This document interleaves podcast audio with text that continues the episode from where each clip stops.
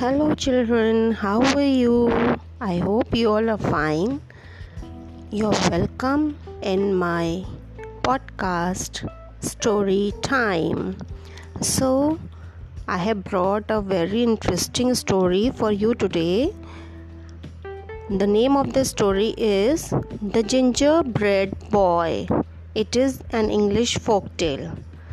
So, let's begin. One fine sunny day, an old woman was making some ginger biscuits.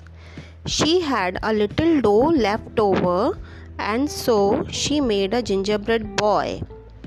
She gave him two raisins for the eyes, three cherries for buttons, put a smile on his face with a piece of orange peel, and she popped him in the oven. But as she lifted the tray out of the oven when the biscuits were cooked, the gingerbread boy hopped off the tray and ran straight out of the door. The old woman ran after him and her husband ran after her, but they couldn't catch the gingerbread boy. He called out, Run, run, as fast as you can. You can't catch me. I'm the gingerbread boy. The old dog in his kennel ran after the old man and the old woman, but he couldn't catch the gingerbread boy. The ginger cat, who had been asleep in the sun, ran after the dog, but she couldn't catch the gingerbread boy. He called out, Run, run, as fast as you can.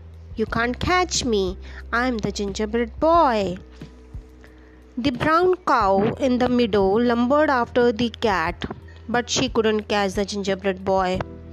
The black horse in the stable galloped after the cow, but he couldn't catch the gingerbread boy.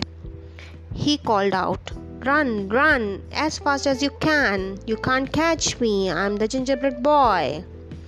The fat pink pig in the sty trotted after the horse, but she couldn't catch the gingerbread boy. The rooster flapped the squawked after the big, but he couldn't catch the gingerbread boy. He called out, Run, run, as fast as you can. You can't catch me. I'm the gingerbread boy. He ran and ran, and the old woman and the old man, the dog and the cat, the cow and the horse, the pig and the rooster all ran after him. He kept running until he came to a river. For the first time since he had hopped out of the oven, the gingerbread boy had to stop running. Help, help! How can I cross the river? he cried a sly fox suddenly appeared by his side. I could carry you across, said the sly fox. The gingerbread boy jumped out onto the fox's back, and the fox slid into the water. My feet are getting wet, complained the gingerbread boy soon after. Well, jump onto my head, smiled the fox, showing his very sharp teeth, and kept swimming. My feet are still getting wet, complained the gingerbread boy again after a while. Well, jump onto my nose, smiled the fox, showing even more of his very sharp teeth.